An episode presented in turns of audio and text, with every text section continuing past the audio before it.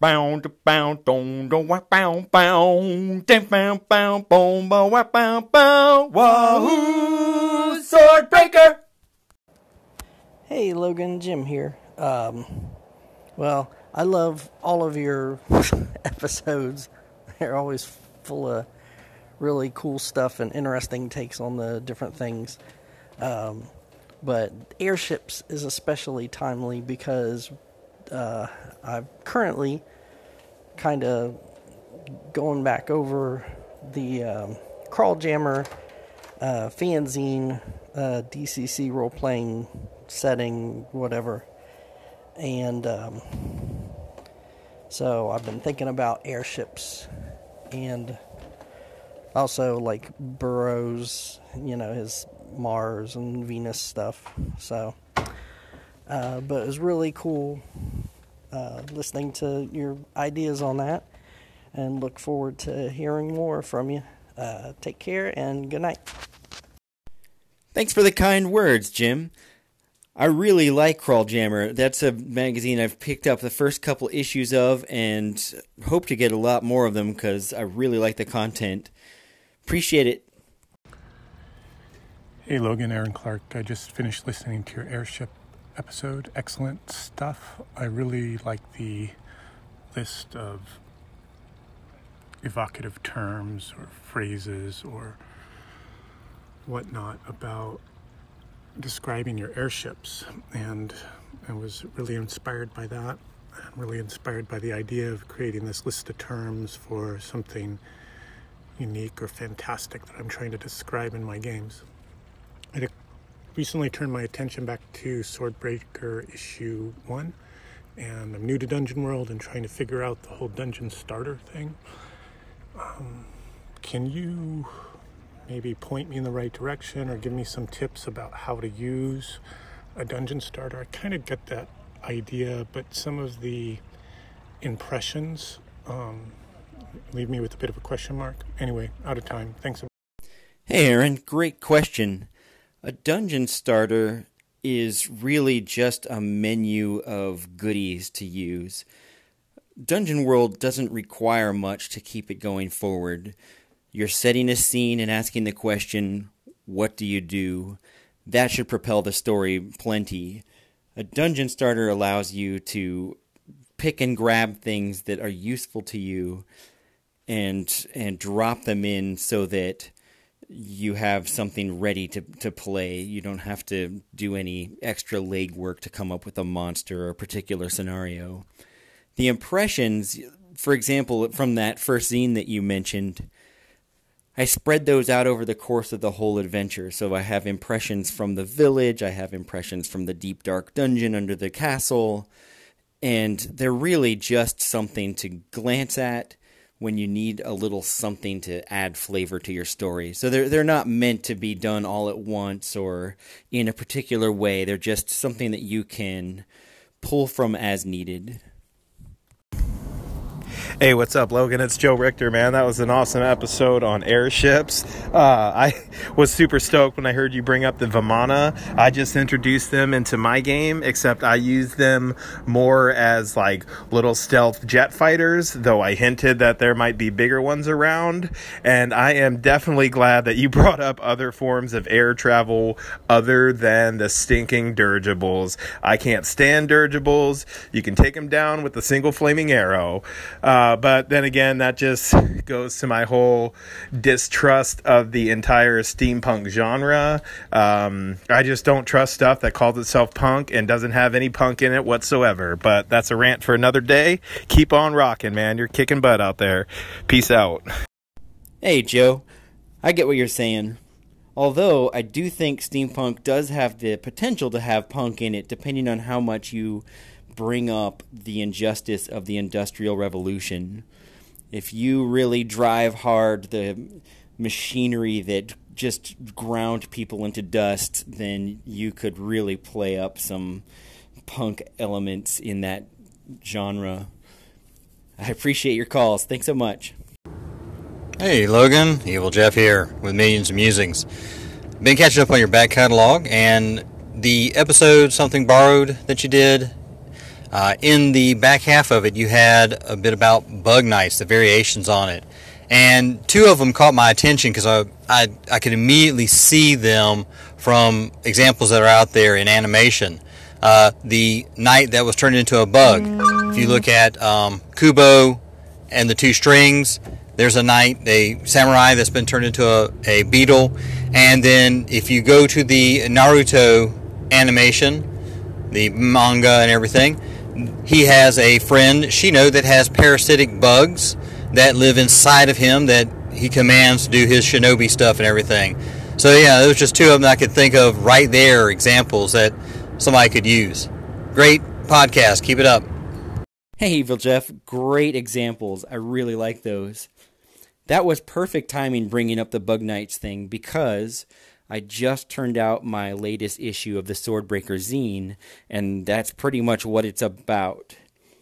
Uh, It's called Carapace and Claw, and it's all about a country called Latikara, which is completely recast out of insect and simple plant life. So you'll have cas- castles made out of mushrooms and people wearing parts of bugs on their bodies and all sorts of strange giant insects and, and mold and things like that. You can get this zine by being a $1 a month Patreon supporter or eventually when I get my next issue out, this will go up on DriveThruRPG just like the all, the all the others as a pay what you want zine. I really appreciate you bringing it up. Have a good one. Hey Logan, it's Cody. I want to tell you about a dream that I had last night. I was um, in a mega city, uh, like the ones you see in Judge Dredd, and in fact, I was on the on the lam from one of the judges, and I was hiding out in one of those huge like city block apartments, um, doing drugs with my friends, and and um, we we were having to run from this judge. He kept finding us, and we kept running, and it was kind of like Scooby Doo and we are running indoors. And anyway, um, we eventually got outside, and I looked down and realized that uh, it's not concrete that my building is on, but in fact we're on the back of Godzilla. Um, so I wanted to know how you would handle kaiju and mega cities in your games. I know that you did an episode on cities, and I can't remember if you did one on kaiju or giant monsters or not. So anyway, but take it easy. Leave it to Cody M to call in and set three episodes in motion. That's awesome. What a great dream. I'm so glad you shared that with us. This episode is about kaiju because of this call in. I plan to do an episode on cities and an episode on dreams, all because of this. And actually, I haven't done a cities one yet, so that's that's perfect. I really appreciate you calling, Cody. Have a good one. Wahoo Swordbreaker. It's a monster. Cody M of the excellent No Save for You podcast called with the suggestion that I talk about kaiju, which is the ideal subject for me because I love kaiju. For those listeners who may not be familiar with the term kaiju, it refers to the giant monsters of Japanese cinema, things like Godzilla, Rodan, Mothra, Megalon, King Ghidorah, Gamera, all the greats. What do the works of Toho or Daiei Studios have to tell us about role playing games? If you're playing a Dungeon World game or any other role playing game and you want to introduce a monster that towers over buildings and causes mass destruction, what are some of the rules of the genre that make it feel legitimate? Rule number one giant monsters represent something. Whether it's the result of our own explorations into the science of destruction like Godzilla, our filth and pollution like Hedorah the smog monster, or a retribution for the misuse of power like Daimajin. Giant monsters are pointing out something to us. It's similar to the flood stories of the ancient narratives. We've done something to bring it upon ourselves. Rule number two the disaster must run its course. You're not going to go head to head with a kaiju and take it down. That's just not what they are. Think of them more as part of the setting. Dungeon World works really well for this because you can create monsters that don't have hit points and are not intended to be fought in the traditional way. It also has a super solution in the form of the wizard's ritual move. The negotiations that are part of that move can help set up the entire course of your adventure. What are the things we have to accomplish in order to bring an end to the destruction? Finally, rule number three complications, complications, complications. Put the heroes and the monster on the same path so that they are crossing each other as often as they can. Trying to get across a bridge, so is the monster. Trying to engage with some foes, better get it done quickly because the monster's going to tear up the castle all around you. Make it crazy.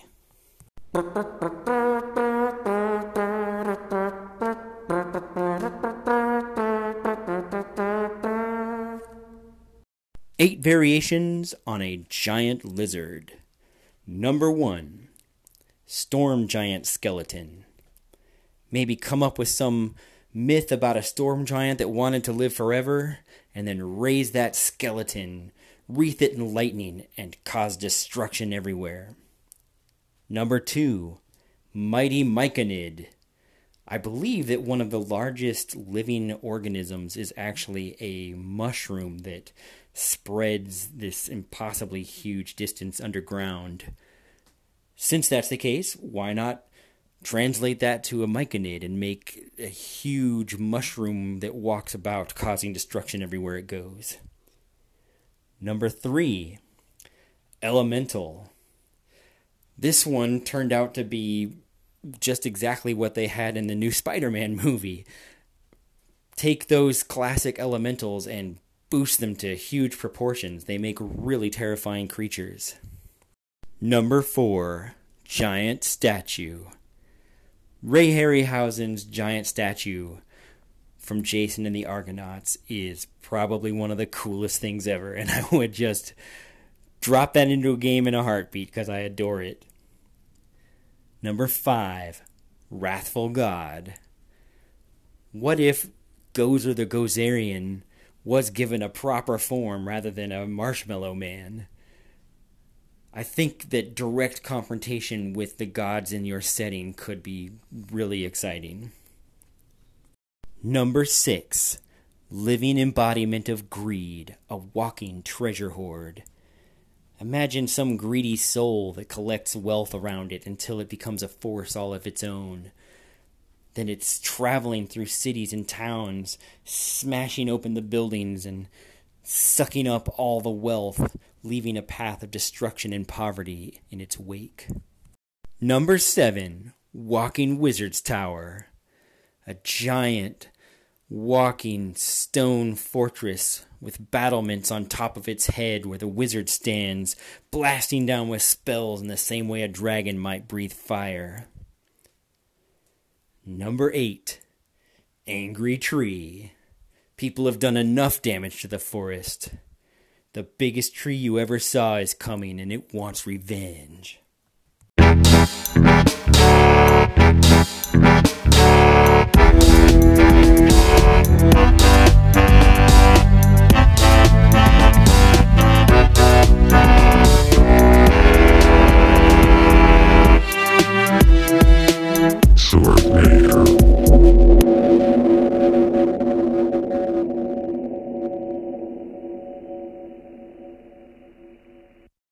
Super excited about my newest Patreon supporters.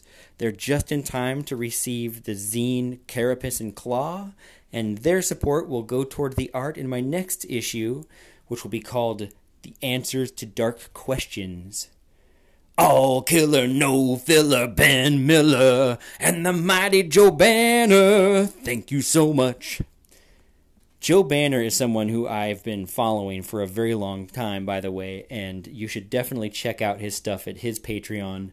Lots of great adventures that tie into one enormous epic setting. Cool stuff. Thanks again to Luke Wade for the cool Swordbreaker theme remix. If you want to get a hold of me, you can call into the show using the Anchor app, or you can send a note to swordbreakerzine at gmail.com.